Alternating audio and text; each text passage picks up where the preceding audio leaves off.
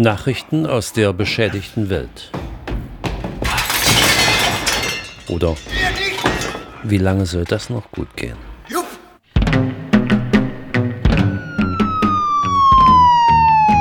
Mainz. Deutsche wollen Geheimdienstmorde zur Gefahrenabwehr. Eine repräsentative Telefonumfrage des ZDF bringt eine ebenso erstaunliche wie erschreckende Erkenntnis über die Einstellung der Deutschen zu ihren Geheimdiensten zutage. Laut der Umfrage möchte die Mehrheit der Deutschen, nämlich 54 Prozent, dass deutsche Geheimdienstagenten zur Gefahrenabwehr töten dürfen. Das ZDF fragte wörtlich, sollten deutsche Geheimagenten zur Abwendung von großen Gefahren, zum Beispiel Terroranschlägen, töten dürfen oder sollten sie das nicht? Das Umfrageergebnis zeigt, wie stark die Angst vor dem Terrorismus das Denken der Bevölkerung prägt. Die Angst, die auch von eifrigen Innenpolitikern immer wieder gern geschürt wird, um neue Sicherheitsgesetze und Einschränkungen der bürgerlichen Grundrechte zu begründen. Insbesondere junge Menschen, die seit dem 11. September 2001 mit den ständigen Terrorwarnungen konfrontiert wurden, haben offenbar keine Bedenken mehr, den Geheimdiensten eine Lizenz zum Töten auszustellen. Auffallend ist, dass besonders Männer Tötungen durch Geheimdienstagenten befürworten. Bessere Bildung führt der Umfrage zufolge nicht zur Kritik an rechtsstaatlich fragwürdigen Methoden. Ein Geheimdienst, der nicht einmal morden darf, scheint den Deutschen wenig wert zu sein. Dazu Fefes Kommentar auf blog.fefe.de. Heilige Scheiße. Leute, Trollen ist ja schön und gut als Kunstform, aber doch bitte nicht bei sowas. Die nehmen das doch ernst, was ihr da antwortet. Jetzt fühlt sich die CDU in ihrem Kurs auch noch bestätigt. Gorleben. Der Schwarzbau geht weiter. Mehr als 100 Menschen demonstrierten am 27. Januar am Erkundungsbergwerk in Gorleben ihre Ablehnung gegen den aus ihrer Sicht fortschreitenden Ausbau des Salzstocks zum möglichen Endlager. Mit Blockaden der Zufahrtsstraßen und Tore behinderten sie den mittags stattfindenden Schichtwechsel der Belegschaft. In der großen Zahl der Arbeiter sehen sie einen Beleg, dass in Gorleben nicht nur erkundet, sondern das Bergwerk auch in Wirklichkeit zum Endlager ausgebaut wird. Nach mehr als einer Stunde Blockade fanden Werkschutz und Polizei einen Weg, die Belegschaft heraus und die Ablösung hineinzuschleusen. Gestatten, hier spricht der Elektrolot. Berlin. Industrie will Allianz zur Rohstoffsicherung starten. Wie dpa meldet, will die deutsche Industrie die Sicherung strategisch wichtiger Rohstoffe auf den Weltmärkten stärker ins Visier nehmen. Dafür ist eine Allianz zur Rohstoffsicherung als Projekt beim Bundesverband der deutschen Industrie gegründet worden. Hintergrund ist unter anderem die starke Abhängigkeit von China, die sich für deutsche Unternehmen als riskant erweist. Zweck des Bündnisses sind Engagements bei Rohstoffprojekten im Ausland. Rohstoffe wie seltene Erden sind für Zukunftstechnologien immens wichtig. Elektromobilität, Windenergie, Katalysatoren oder auch die Informations- und Kommunikationstechnik sind darauf angewiesen. China hat zwar nur ein Drittel der Vorkommen der seltenen Erden weltweit, versorgt aber den Weltmarkt zu 97 Prozent.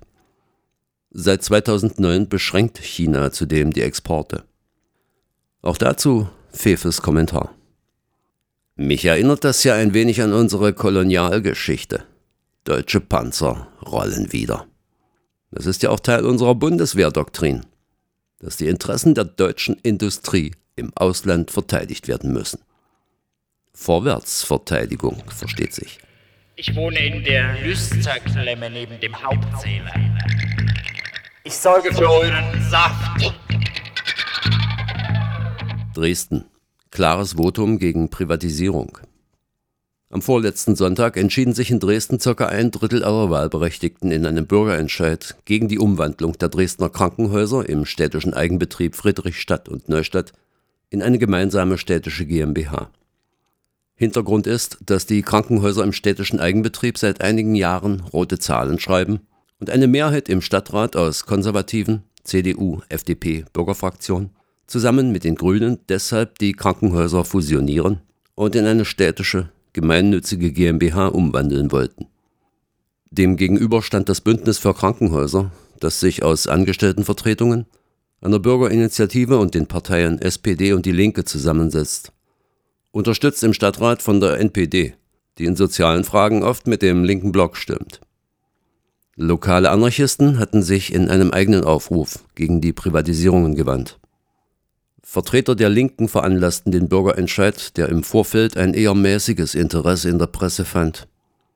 Getragen wurde die Mobilisierung daher auch von der Linken und von vielen Bündnisaktivisten an der Basis.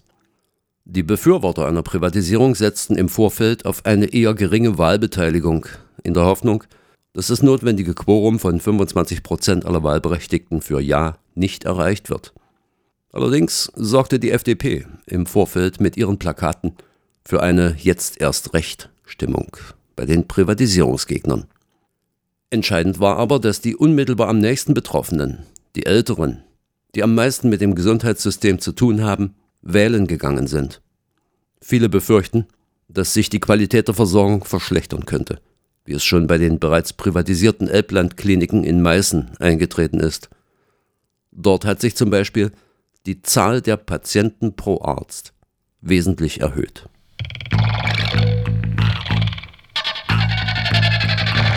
Berlin. Demonstration und Ausschreitungen in Friedrichshain. Den ersten Jahrestag der gewalttätigen Räumung des alternativen Wohnprojektes Liebigstraße 14 haben Aktivisten linker Gruppen zum Anlass genommen, die kommerzielle Nutzung des Hauses zu sabotieren. In der vergangenen Woche wurden dort abgestellte Fahrzeuge von Baufirmen demoliert, Fenster zerstört sowie Graffitis hinterlassen. Die eintreffende Polizei sei mit Feuerlöschern und Bauschutt attackiert worden. Anlass der Krawalle dürften neben dem Jahrestag der Räumung auch eine Militärtagung in dieser Woche und der Europäische Polizeikongress Mitte Februar in Berlin sein. Dagegen wird bereits seit Monaten mobilisiert. Auch aus diesem Grund hatte sich bereits am Samstagnachmittag in Neukölln eine Demonstration mit rund 1000 Teilnehmern formiert. Zu einer weiteren Demonstration unter dem Motto Liebig 14 Return of the Living Dead wird bereits aufgerufen. Eine Anmeldung existiert jedoch nicht. Bezeichnenderweise greift der heutige Eigentümer der Liebigstraße 14 zur Guerilla-Taktik. Das geräumte Haus wird nun unter der Adresse Rigaer Straße 96 vermarktet.